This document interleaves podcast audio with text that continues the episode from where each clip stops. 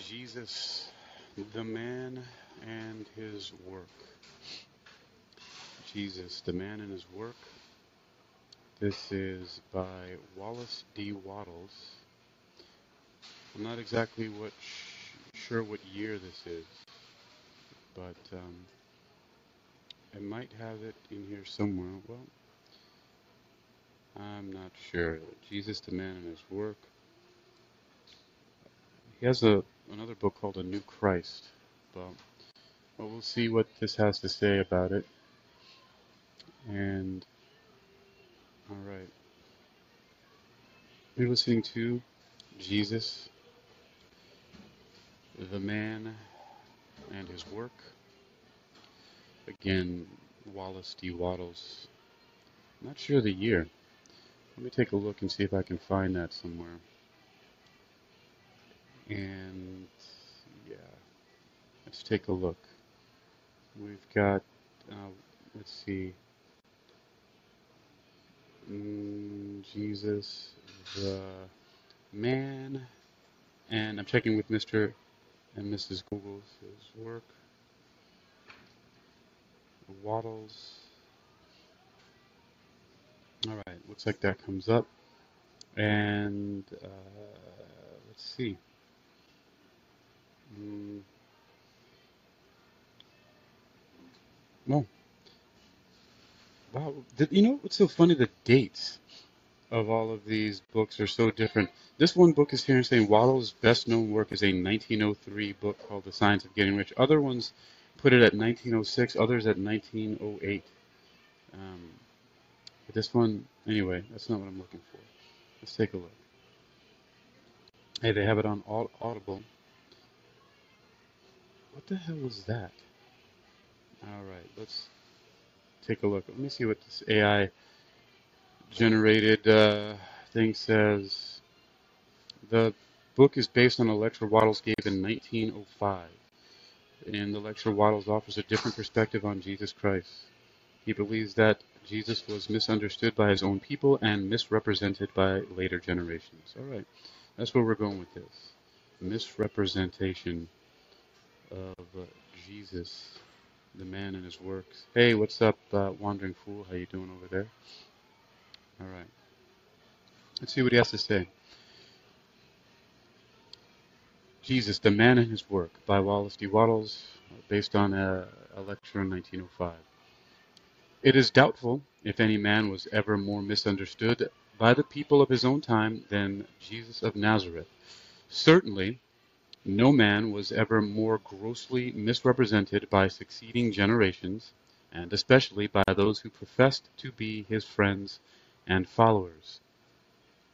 The Christian religion was first recognized by the powers of the state at an era when the interests of the ruling class demanded the utmost submission and conformity on the part of the people, and out of the needs of the kingly and priestly classes for a religious ideal which should induce men to be contented with slavery, to bow their necks to the yoke of taxation, and to submit to every form of economic evil without protest, was born the concept of the message and of the personal character of Jesus, which is accepted as orthodox today.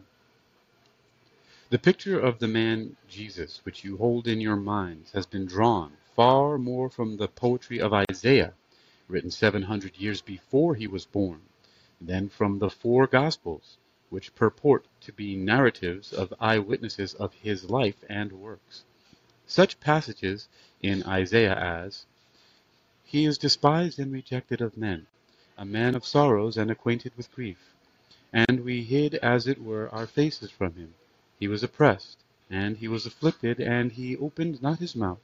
He is brought as a lamb to the slaughter, and as a sheep before her shearers is dumb, so he opened not his mouth, have been quoted to show the meekness and the humility, the submissive spirit with which Christ endured wrong and injustice, and we have held up as the Savior, as the uh, and we have and we have had held up as the Savior of the world as a despised, friendless, poverty-stricken laborer whom the upper classes regarded with scorn, because of his own lowly origin and station, who had no friends save fishermen, laborers, outcasts, and sinners, who was often shelterless and hungry, and who bore insults and persecutions with meek submission, and walked about a scornful world with his hands always uplifted in loving benediction. And this character is held up to us as the Christian ideal. Be meek, be submissive, be lamb-like or sheep-like. Bow your head before the persecutor and hump your back to the shearer.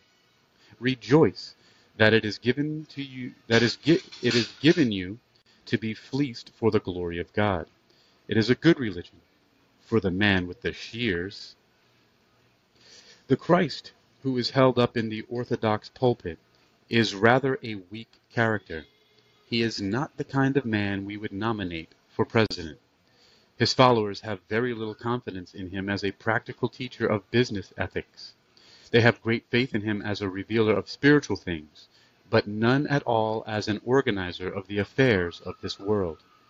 If it were telegraphed over the country this afternoon that the President has resigned and that Jesus would take his place tomorrow, 95% of Christian businessmen would draw their money out of the banks for fear that Jesus would inaugurate a panic. Jesus said of himself, If I be lifted up, I will draw all men unto me. Well, he has not drawn all men, not even a majority of men, and I am inclined to think that he has never been lifted up. An unreal, imaginary character is being lifted up instead, and men are not being drawn by it. Near a certain Indiana town, there is a neighborhood peopled by an Amish sect. They all wear flat black hats and plain black clothes which they fasten with hooks and eyes, because buttons are not Christ-like. They shave their upper lip, cut the beard square across the chin, and the hair square also. It is said that when one of the brethren needs a haircut, his wife turns a bowl or basin bottom upward over his head and cuts away all the hair that comes below it. Attired in this fashion, and in a very strong odor of sanctity, two of these brethren were walking in the street one day, and were met by an old farmer, a typical Hoosier character. After looking them over critically, he accosted them thus: "Say, why don't you fellows get your hair cut and a shave?" "We attire ourselves thus," said one, "because we want to look like our Savior. "Did the Saviour look like you?" asked the farmer. "We believe he did." "Well," said the old man positively, "darned if I blame the Jews for killing him then." The brethren were holding up a false Christ, and so the old man was not attracted. And I want to prove you to you today that the church, everywhere, is holding up a false Christ. I want to show him to you as he was and is, the supreme man, the highest type, the incarnation and revelation of that one great life which is above all and through all and in us all, lifting us all toward unity with one another and with him. It is my task to rescue Christ from Christianity. In the first place, then, Jesus was not despised because he was a working man. Custom required every Jewish rabbi or learned man to have a trade.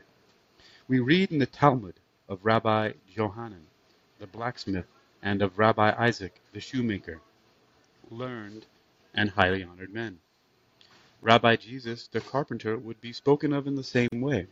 St. Paul, a very learned man, was a tent maker by trade. Jesus could not in that time and place have been despised for his station or his birth. Indeed, he was popularly supposed to be an aristocrat by birth, a son of the royal house, and was frequently saluted as the son of David. Second, he was not despised for ignorance. He was a very learned man. Whenever he went into a synagogue, he was selected to read the law and teach the congregation, as the one best qualified for that work. Luke says, There went fame of him through all the region round about, and he taught in all in their synagogues, being glorified of all. In those times of fierce religious controversy, No unlearned man could have held his own in such a fashion. He was thoroughly versed in the Jewish law.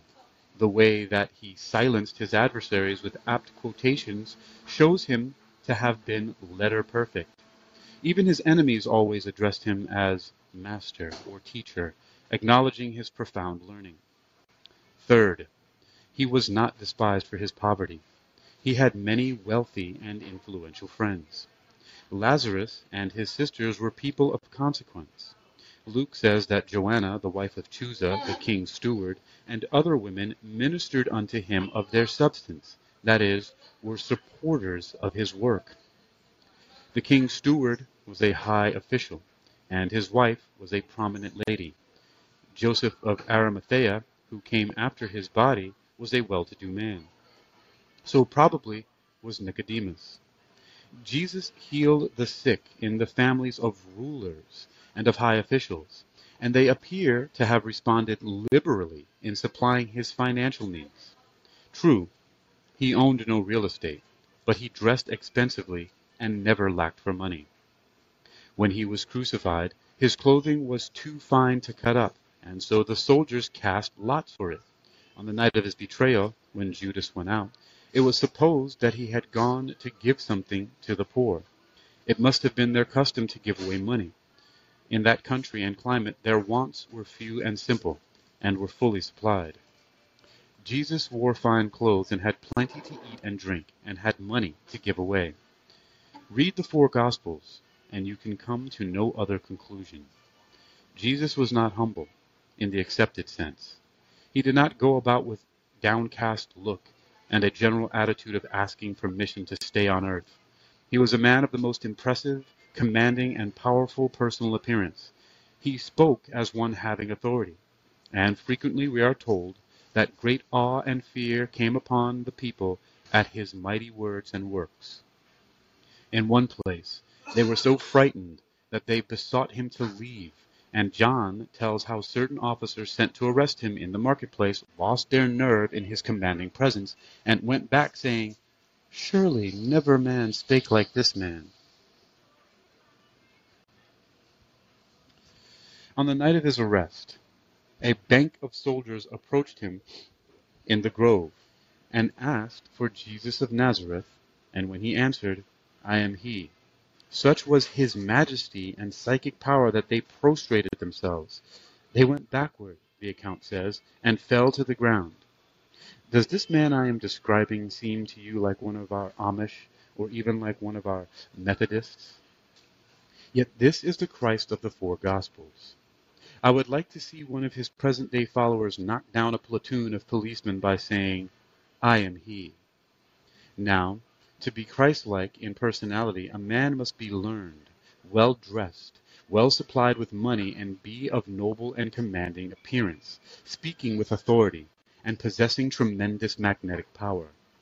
What now of the Christ like attitude toward the world? One of the very best ways to understand that is by studying his reasons for taking the title he assumed, the Son of Man. He rarely spoke of himself in any other way.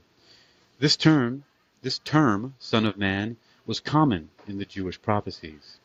It was simply an emphatic way of saying man. If you wanted to ep- emphasize your Methodism, you might say, I am a son of Wesley. And if you wanted to emphasize your humanity, as Jesus did, I am a son of man. Why did he lay stress upon the fact that he was a man? You will note the position.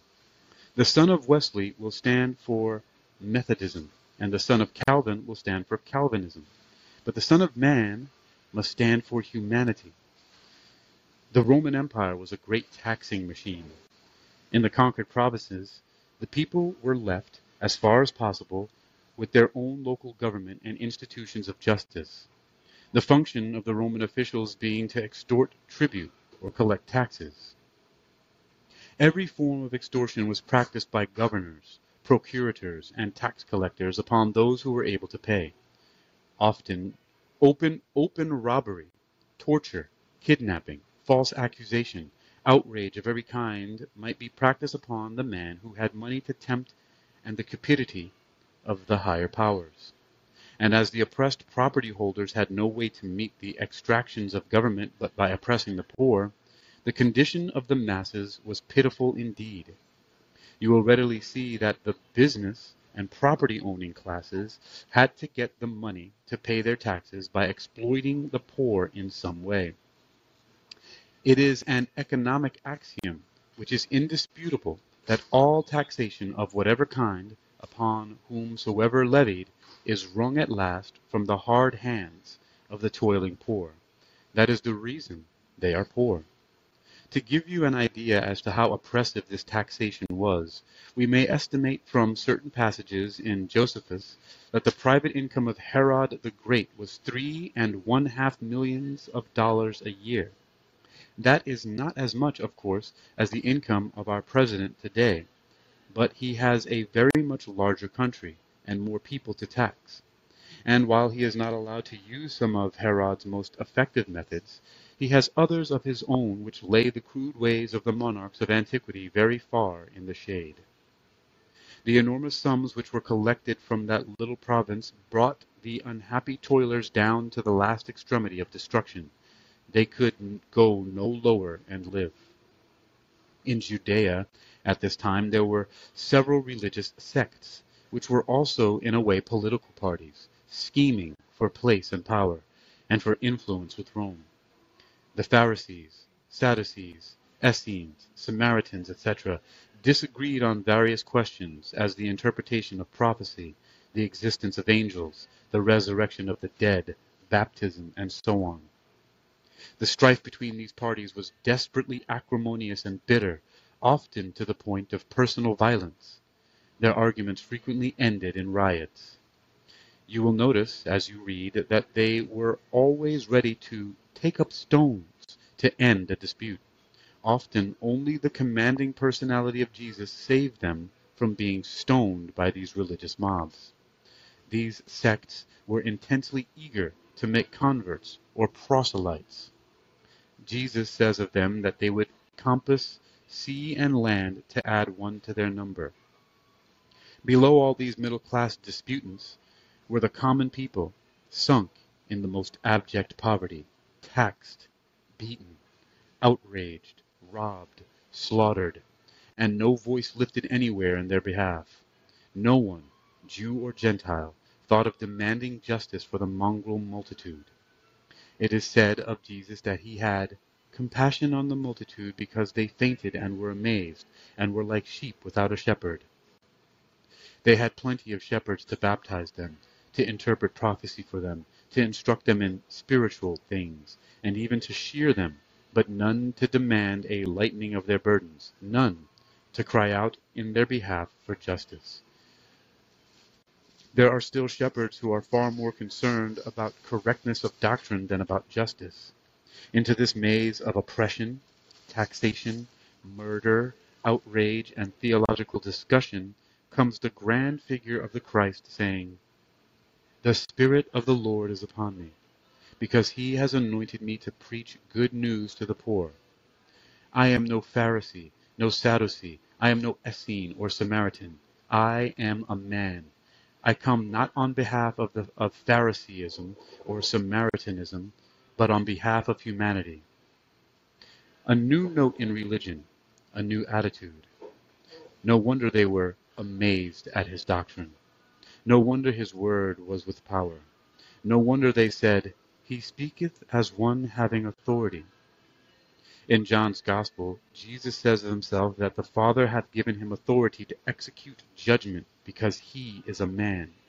I say that this is the only reason God ever had for giving authority to any man. And I say that if there is a man anywhere today upon whom the divine sanction rests, it is not because he is a Pharisee or Sadducee or a Methodist, a Presbyterian, Republican, or Democrat, but because he is a man.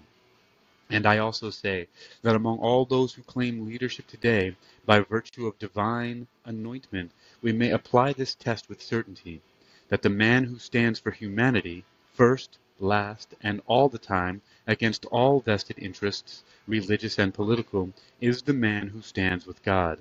He, and he only, is the true Christian attitude, the attitude that Jesus took. And because he took this position, because he stood for humanity against the vested religious interests of his time, he was called an infidel. Because he stood for humanity against the vested economic and political interests of his time, he was called a traitor. Jesus was crucified on the charges of infidelity and treason, and he was guilty, legally, on both counts. I know no prouder titles, when justly acquired, than these infidel and traitor. I pray that great intelligence, before whose eye all the affairs of men are spread, to write opposite my name in the book of his remembrance, infidel, traitor. Infidel to every church that apologizes for economic injustice, traitor to every government that assists in the exploitation of the poor. The only sinful infidelity is infidelity to the truth. The only vile treason is treason to the weak. This was the attitude that Jesus took. He expressed all this when he assumed the title which made him the champion of humanity, when he said, I am the Son of Man, and he gave all this full expression in his teachings. Let me quote from the Sermon on the Mount. Ye have heard that it was said by them of old time, Thou shalt not kill. And whoever and whosoever shall kill may be in danger of the judgment. But I say unto you, that whosoever is angry with his brother shall be in danger of the judgment. And whosoever shall say unto his brother, Raca, shall be in danger of the council. But whosoever shall say, Thou fool, shall be in danger of hell fire. The expression thou fool, does not clearly interpret the original. It would be better rendered by the phrase, you are no good, or you are worthless. Let me illustrate the meaning of this passage to you. I was sitting in a hotel lobby when the news came of an Indiana coal mine horror, in which a number of poor fellows lost their lives. Two well dressed men were discussing the affair, and one said, Oh, well, it's only a couple of Hungry, Hungarians less. A million more are ready to step into their shoes tomorrow. The world hasn't lost anything. Jesus says, Whosoever shall speak of a man like that is in danger of hellfire. That is the exact meaning of his passage. The responsibility of all murder rests on those who degrade the public estimate of the value of human life. The killing of Filipinos on behalf of our commercial interests is paving the way for the killing of Americans in the streets of our own cities, on behalf of those same interests. The talk of inferior races is but a prelude to the talk of lower classes. Whoever talks so is in danger of hellfire. The doctrine of hell itself is born of the infamous idea that there are some classes of men who are specially valuable to God, and those who teach such blasphemies walk ever on the crumbling verge of that black pit wherein gleam the fires of eternal wrath. If anybody goes to hell, it will be those who degrade humanity. This is what Jesus said. Now, if you turn to the twelfth chapter of Matthew, you will read that the disciples were crossing the fields on the Sabbath day, and that they plucked the ears of corn and ate as they went. This gave great offense to the Pharisees. They were not offended because they took the grain, for under the law the right of a hungry man to life transcended the property rights of the owner of the field. None might say the famished wayfarer nay if he chose to pluck and eat. It was not, I say, because they ate that the Pharisees were angry, but because the thing was done upon the Sabbath day. The Pharisees thought that the thing most valuable to God was their church, with its institutions and observances. They would not break the Sabbath to feed the hungry. They would not break it to heal the sick. God cared more for the institution than he did for the man. And so they complained to Jesus, and he answered them, Have ye not heard what David did when he was hungry, he and they that were with him? And he went on to tell them how David and his companions, and David's companions at that time were a mighty tough gang, went into the temple itself and took the shewbread, which was sacred, and ate it, and God approved. One standeth here, said Jesus, greater than the temple. God cares more for a hungry man than he does for a holy house. In Mark 2, where the same story is told, he adds, The Sabbath was made for man, and not man for the Sabbath. Here is defined sharply the issue between Jesus and his opponents. They were exalting the worship, the temple, the Sabbath, the ceremonial. He exalted the man. And I, for one, agree with Jesus. I feel no reverence for buildings, even though they may be magnificent structures, where a dim light falls through stained glass windows upon the structured forms of saints, and where robed priests chant in solemn ceremony. These things move me not at all. But when I stand in a schoolroom and look into the bright faces of a hundred boys and girls, when I stand in the crowded marketplace or in a factory, where my brothers and sisters toil to supply the needs of the world, and I realize that every life before me contains possibilities as boundless as the universe itself, when I stand in the presence of this toiling, suffering, loving, seeking, glorious, common humanity, I bare my head and bow in reverence, for here, indeed, I am in the very presence of Almighty God. One is here greater than the temple, greater than the church, greater than the Sabbath. God has a higher call for men than the observation of certain days or the keeping of certain places holy. This whole earth is a most holy place because, because it is consecrated by the love of God to fulfill his purpose in the high destiny of man. Is not this the only rational interpretation of these sayings of Christ? Have you ever heard it so in church? Theirs is a metaphysical Christ, a false Christ. This Christ I hold up today is the real Savior. The trouble with the churches is that they are all too much like one in Washington. It was a Calvinistic church, a very solemn place. Washington is a solemn place anyway, for people who believe in hell. They are so near their finish. A good old Methodist woman strayed into this church one Sunday and sat down. The preacher was eloquent, and presently the old lady, greatly moved, shouted heartily, Amen! An usher touched her gently on the shoulder and whispered, Madam, will you please keep still? She subsided, but under the influence of the eloquent sermon she lost herself again directly and shouted, Glory to God! Again came the usher with his whispered reproof. But, sir, she said, I've got religion. Oh, well, madam, he answered, this is no place to have religion. You laugh. Perhaps you know of churches where anything is more welcome than religion. And Jesus took a child, and set him in the midst, and said, Whosoever shall humble himself as this little child shall be great in the kingdom of heaven.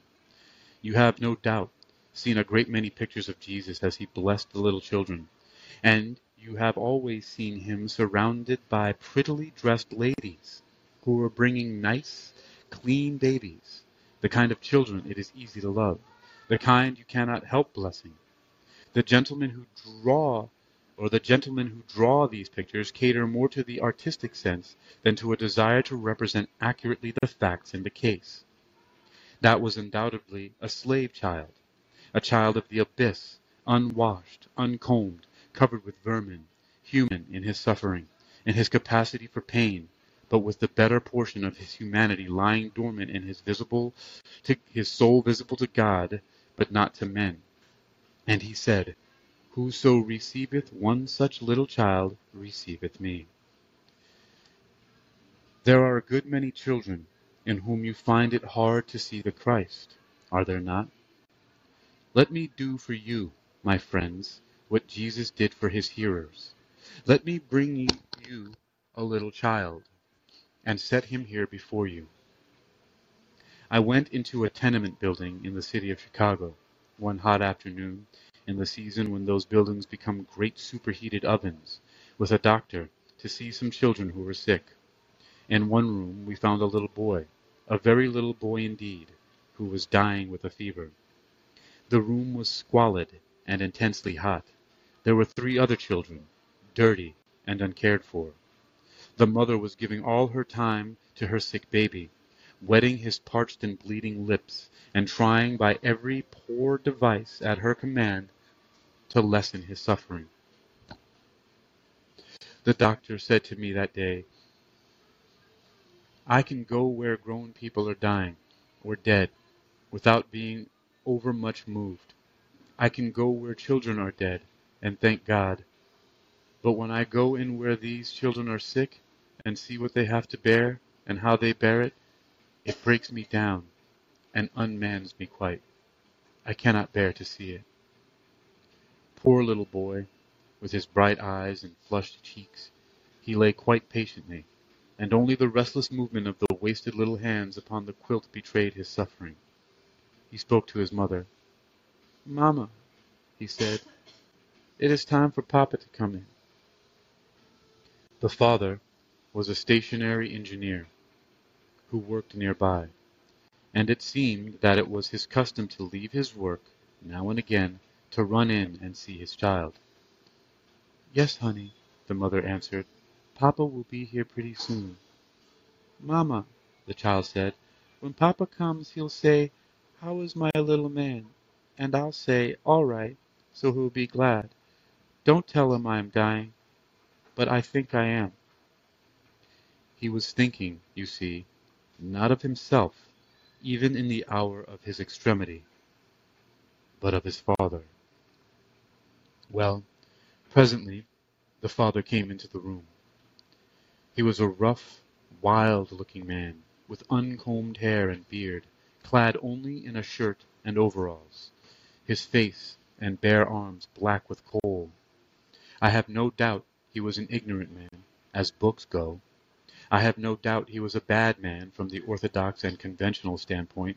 I presume he sometimes swore, and played cards for the beer, and did other dreadful things.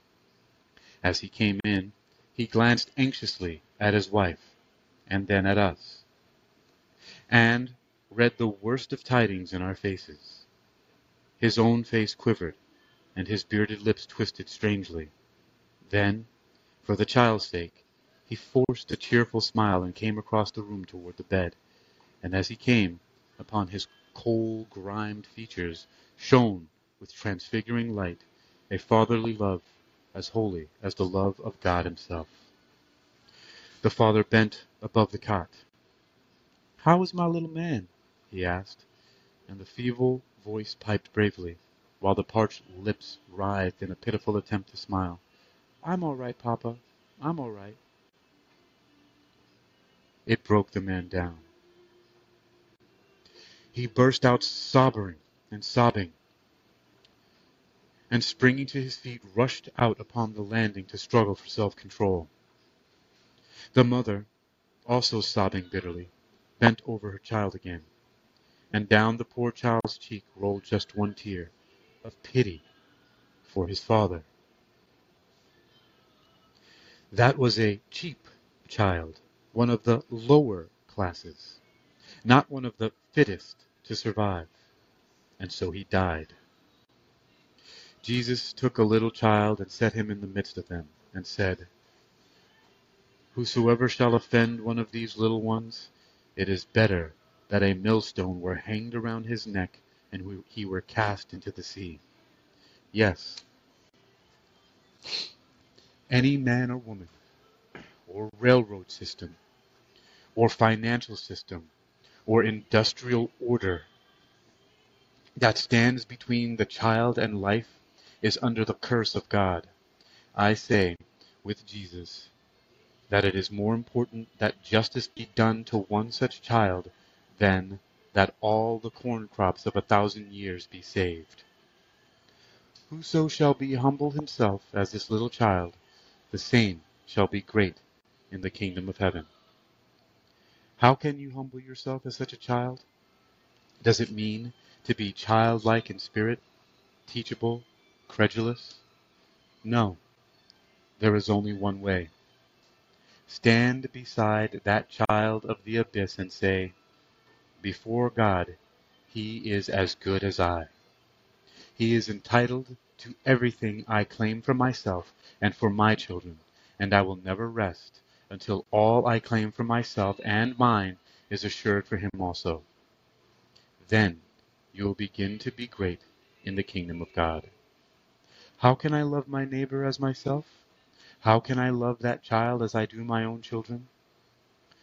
One day, Jesus was talking to the folks, and he said, Why are you worried about things to eat and wear? Seek a just and righteous order of things, and you will have plenty. I am here to testify that Jesus told the truth. This world would produce food for ten times its population. It would clothe ten times its population more richly than Solomon was arrayed in all his glory. It would furnish building material to erect a place larger than a Rockefeller mansions for every family that lives on it. It would furnish building material to erect a palace larger than Rockefeller mansions for every family that lives on it. Our Father has provided the raw material for the things essential to life a thousandfold more than we can use. The race is rich, abundantly rich, as a whole. The satisfaction of human needs is a problem of machinery and organization. We have the machinery pretty well perfected. It is now a problem of organization. Seek the Father's kingdom, says Jesus, and you solve the bread and butter problem. What is a father's kingdom like? A yonder comrade, let us say, is the father of a family, and he sees his children gather about a table where he has provided bountifully for them all, as our Father has for us. Well, the biggest boy gets to the table first, and he gathers all the good things around his plate, and gets his arms around them. His little sister reaches for a piece, and he slaps her. He strikes back the outstretched hands of the others and says, Get away! Our father put this here, and I've got here first, and it's mine. Get away! Strike, push, shove. And looking up to the father, he says, Our father, strike, thy kingdom come, biff, they will be done, bang! Would not that father say, my will will not be done until your brothers and sisters have an equal chance. And if the big boy should say, Well then, father, I will hold it as your trustee, and I will give the others what they need, if I can spare it, would not the father say, My kingdom does not consist in benevolence or charity, or self-denial, or sacrifice, or worship, or Sabbath observance, but in justice for all, Jesus pointed out that the birds are not worried about getting something to eat. They live in the kingdom of God. We live in the kingdom of Caesar. If the time ever comes when some of the smart birds get a corner on bugs or organize a worm trust, there will be worry among them also. Now, so far as nature is concerned, there is nothing to prevent me from loving my neighbor as myself. There is plenty for him and me, too. And just what does it mean, this loving one's neighbor as himself? Suppose my wife and I sat down at the table and we had nothing to eat but a crust of bread and a piece of pie. And suppose I reach out and get the pie and say, My dear wife, how I love you. I do wish you had some pie, and I swallow it and leave her to gnaw the crust. Which do I love best, myself or her? If I love her as myself, will I consent to hog the pie? If I love her as myself, what what I try to get for myself, I will try to get for her. If I love you as myself, what I try to get for myself, I will try to get for you. And what I try to get for my children, I will try to get for yours, and I will no more rest under an injustice done to your children than if it were done to my children. Now, can you imagine a state of society in which the good thing I do for myself shall be done for you also? I spoke one night in Chicago, and at the close I got on a street car and stood beside a girl who had been one of the listeners, and she spoke to me. Mister, she said, I heard your speech and I liked it very much. I'm only a poor, ignorant girl, but I've thought of these things. And the world as it is reminds me of one of these big jack screws they lift buildings with. You turn a handle round and round, and the center part is lifted up. So it seems as though we poor folks are at the handle. We go round forever and never get any higher. We are always in the same place. We go round to lift somebody else and I thought it might be fixed like one of those winding staircases, so that as we all went round we all might go up together, and the work we all do would help us all. And if a few people didn't get quite so high, some day we would all come to the top together, and that would be better for us all. And I thought that if I had the power, I would make all the college professors and preachers and the teachers go and sit at that poor girl's feet and learn a little political economy. These things are hidden from the wise and prudent and revealed unto babes. The pure in heart shall see God.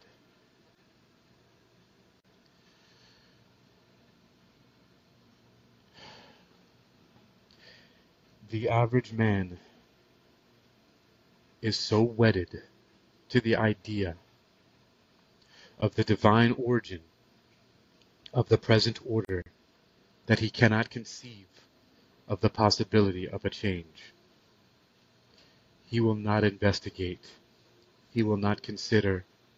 He simply says, it can't be done. He is like the old Tennessean who did not believe in railroads. They built a railroad through his vicinity and the neighbors got him to go down one day to look at the track. They had laid the track down to the river bank and had tunneled on the opposite side under a hill, but had not commenced to build the bridge. The old man took one look. That was enough. He didn't stop to ask questions. He threw up his hands and said, Oh, by thunder, you needn't tell me that you can make an engine that will jump that river and hit that hole in the hill. It can't be did.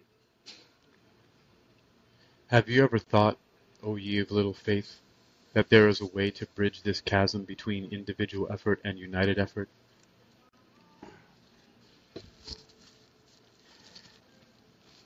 Consider for a moment our public school system. We are educating our children by uniting our effort.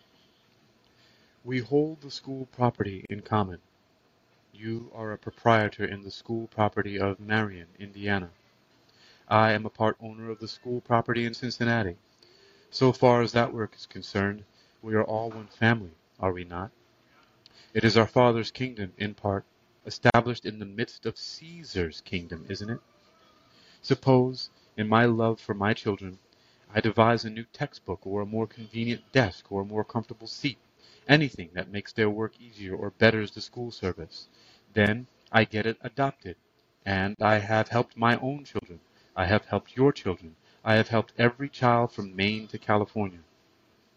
I have brightened every life and added to the happiness of every home. I have loved all as well as my own. This is the spiral stairway plan. I like it better myself than the jackscrew method. Industry is on the other plan. If I invent a new labor-saving machine, I cause hundreds of my brothers to lose their chance to make a living, and make the problem more intense for all. Suppose the factory were like the school, an institution set apart for the supplying of a common need by united effort. Would it be so? If I could, by some device, lighten my own task I would bring rest to all, and there, again, I would love my neighbor as myself. The apostles understood it so. They started out to build a unified and harmonious world. Read the second and fourth chapters of the Acts of Apostles, and read the writings of the early Christian fathers, and you will see that the idea of a Jesus and the apostles, that the idea of Jesus and the apostles was not to build an institution for worship in a bad world, but to build the world itself into a united, harmonious, orderly, and scientific society. To make society a spiral stairway, up which a redeemed humanity could march together into unity with God. They had all things in common. There was no poverty among them that was not shared by all. The early churches were little commonwealths, and the purpose, which they held with intense enthusiasm, was the building of the world into one great commonwealth. The apostles were communist organizers. The purpose of Jesus, as understood by them, was the establishment of a scientific society which he called by its true name, the Kingdom of God, a world of unified effort, centering in the development of the little child. It was this glorious vision which gave virility and power to the preaching of the early church. And the church of today has no power because it has no purpose and no hope. Dr. Quayle of Indianapolis has written a little pamphlet in which he argues that the apostles were mistaken in their sociology. He holds that they were all right in their theology, inspired and infallible, but they were poor businessmen. I would suppose that the same Holy Spirit who gave them their theology must have given them their social ideas also.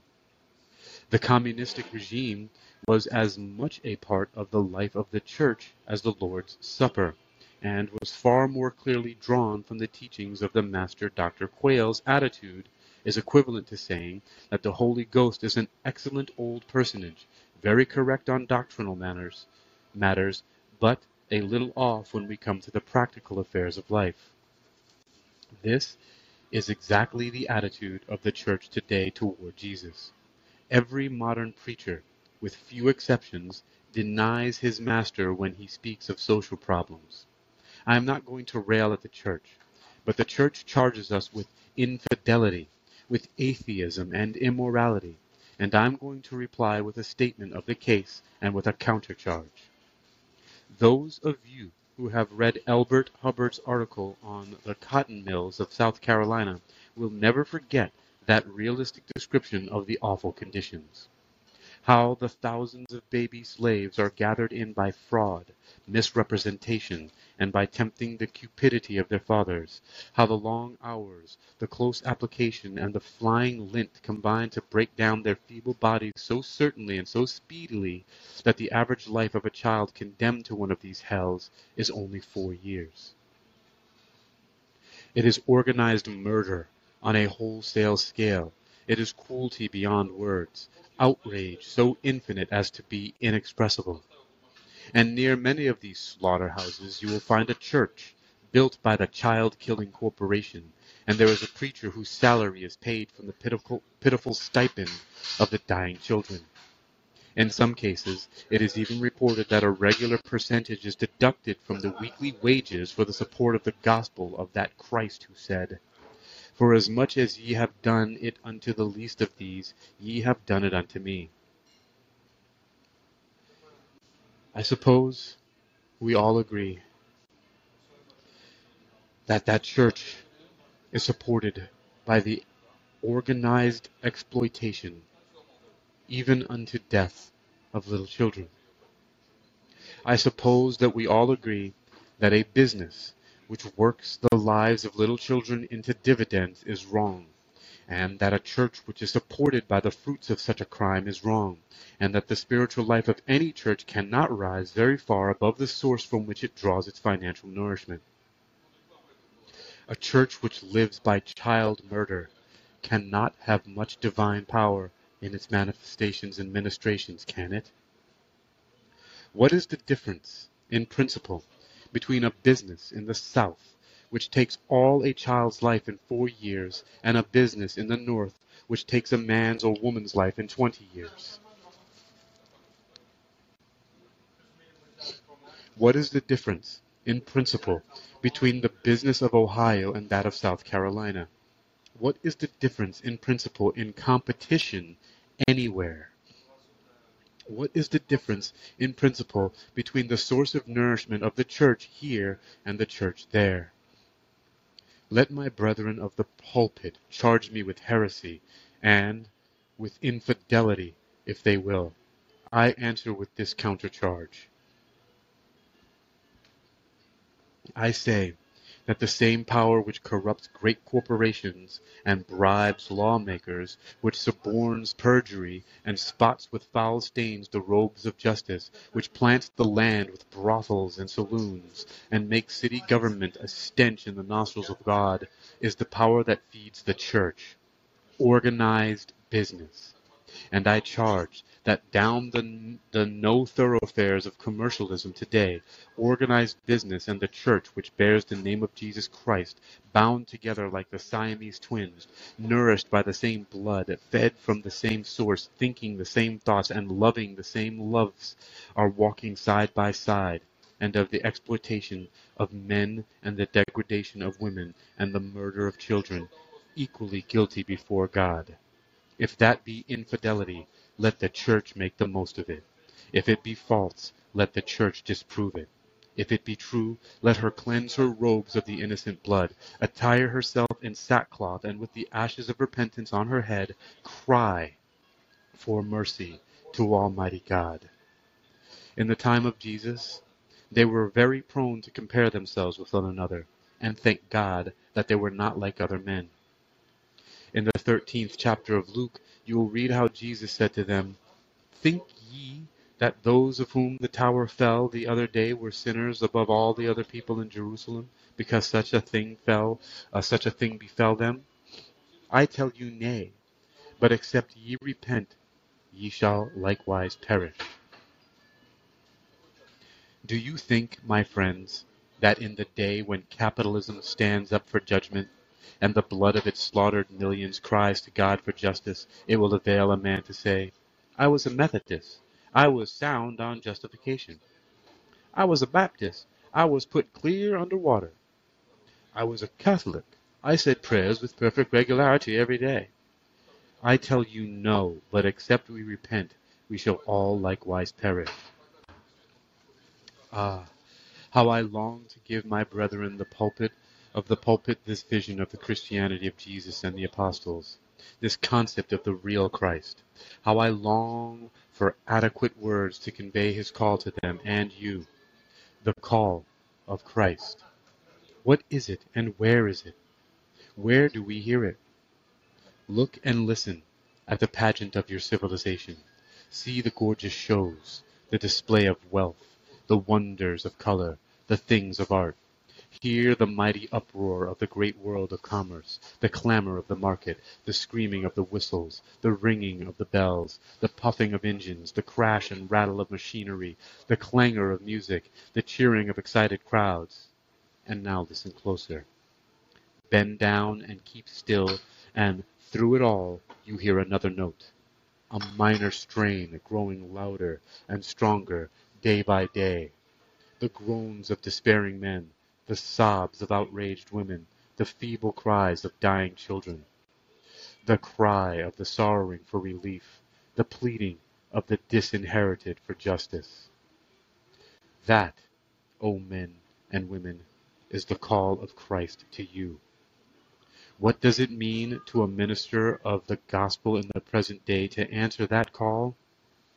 It means to stand, not for charity, but for justice not for reform, but for revolution. It means to close the doors of these splendid temples, rather than live another day by taking the gold of organized oppression. It means to go again upon the highways and the byways, saying, The Spirit of the Lord is upon us, because he hath anointed us to preach good news to the poor. It means to work, not for institutions of worship, but for a commonwealth. It means to break at once and forever with the vested interests of capitalism, to be infidel to its religion, traitor to its government, to cry with Isaiah, Thy princes are rebellious and companions of thieves. Every one loveth gifts and followeth after rewards. They judge not the widow, neither doth the cause of the fatherless come unto them. The spoil of the poor is in their houses. Their hands are full of blood. Bring no more incense, sing no more songs, pray no more vain prayers, observe no more ceremonies. I will have justice before worship with the Lord of hosts. Yes, the call of Christ to the minister is to break once and for all and absolutely with capitalism. Render unto Caesar the things that are Caesar's, and unto God the things that are God's, means that all is God's. In a redeemed world, there is no room for Caesar. And my brother, sister, the call is the same to you. Matthew tells us that when Jesus hung upon the cross, the Pharisees mocked him, saying, If thou be the Son of God, come down from the cross. They wanted to be led by a Son of God, but they wanted to be led in easy ways to glory, place, and power. They wanted a competitive Christ who would lead them to a competitive victory. They wanted a kingdom of God, but they wanted it to be on the general plan of this world's kingdoms. They wanted to give the poor charity, not justice, to give the slave kindness, not liberty. They would be good to the poor, but they would not abolish poverty. They wanted to ride easily on the backs of others, not to bear others as a burden on their own shoulders. If thou be the Son of God, come down. And currently, Christianity stands before the cross in the same attitude, saying the same words. Not that way, Master, not to be crucified on behalf of humanity. Lead us the other way. Come down off the cross. My friends, the call of Christ is as it was two thousand years ago, and has ever been to bear the burdens of weak, wronged, outraged, robbed, oppressed, and disinherited humanity. To join your lives to those of the poor, to feel their pains, to share their sufferings, to live for their deliverance, to bow beneath their sorrows in dark Gethsemane, to walk, thorn crowned, with staggering feet, up the steep way to Calvary, sustained because beyond the cross we see the river Sepulchre, and through, though it, and through it shines the glory of a resurrected humanity. Lift up your heads. The day of your redemption draweth nigh. The kingdom of heaven is at hand. Compare this call, my friends, with what you hear from the orthodox pulpit, the appeal to selfishness, the exhortation to save yourself. Compare it with the appeal of orthodox politics to the appetite alone, and see if it does not move you more. Is not this Christ worthy of your following, this cause entitled to your highlight service? Is not this Christ worthy of your following, this cause entitled to your highest service? Let us consecrate ourselves to it today, to the service of Christ in humanity, to the bringing in of the redeemed world. Let us in emulation of our fathers pledge our lives, our fortunes, and our sacred honor.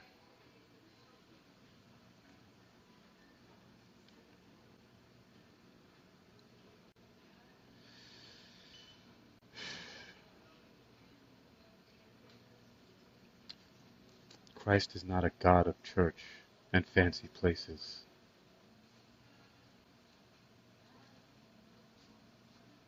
Christ is for the people.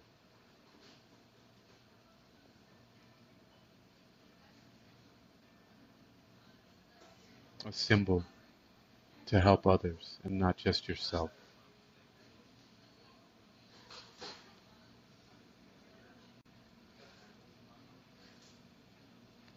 Most churches today are anti-Christ. In a common sense that we could say evil and destructive to humankind rather than lifting anybody up in a way that is truly loving and of service to others.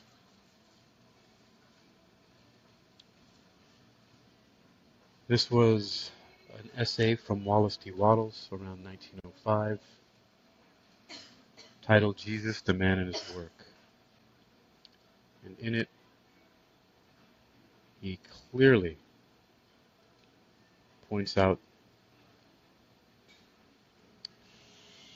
that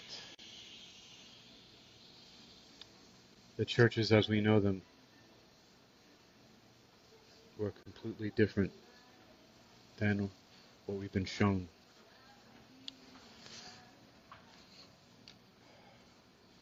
That was the first part. There's another section called A New Christ, which I'm not going to read now, but we'll save for another time.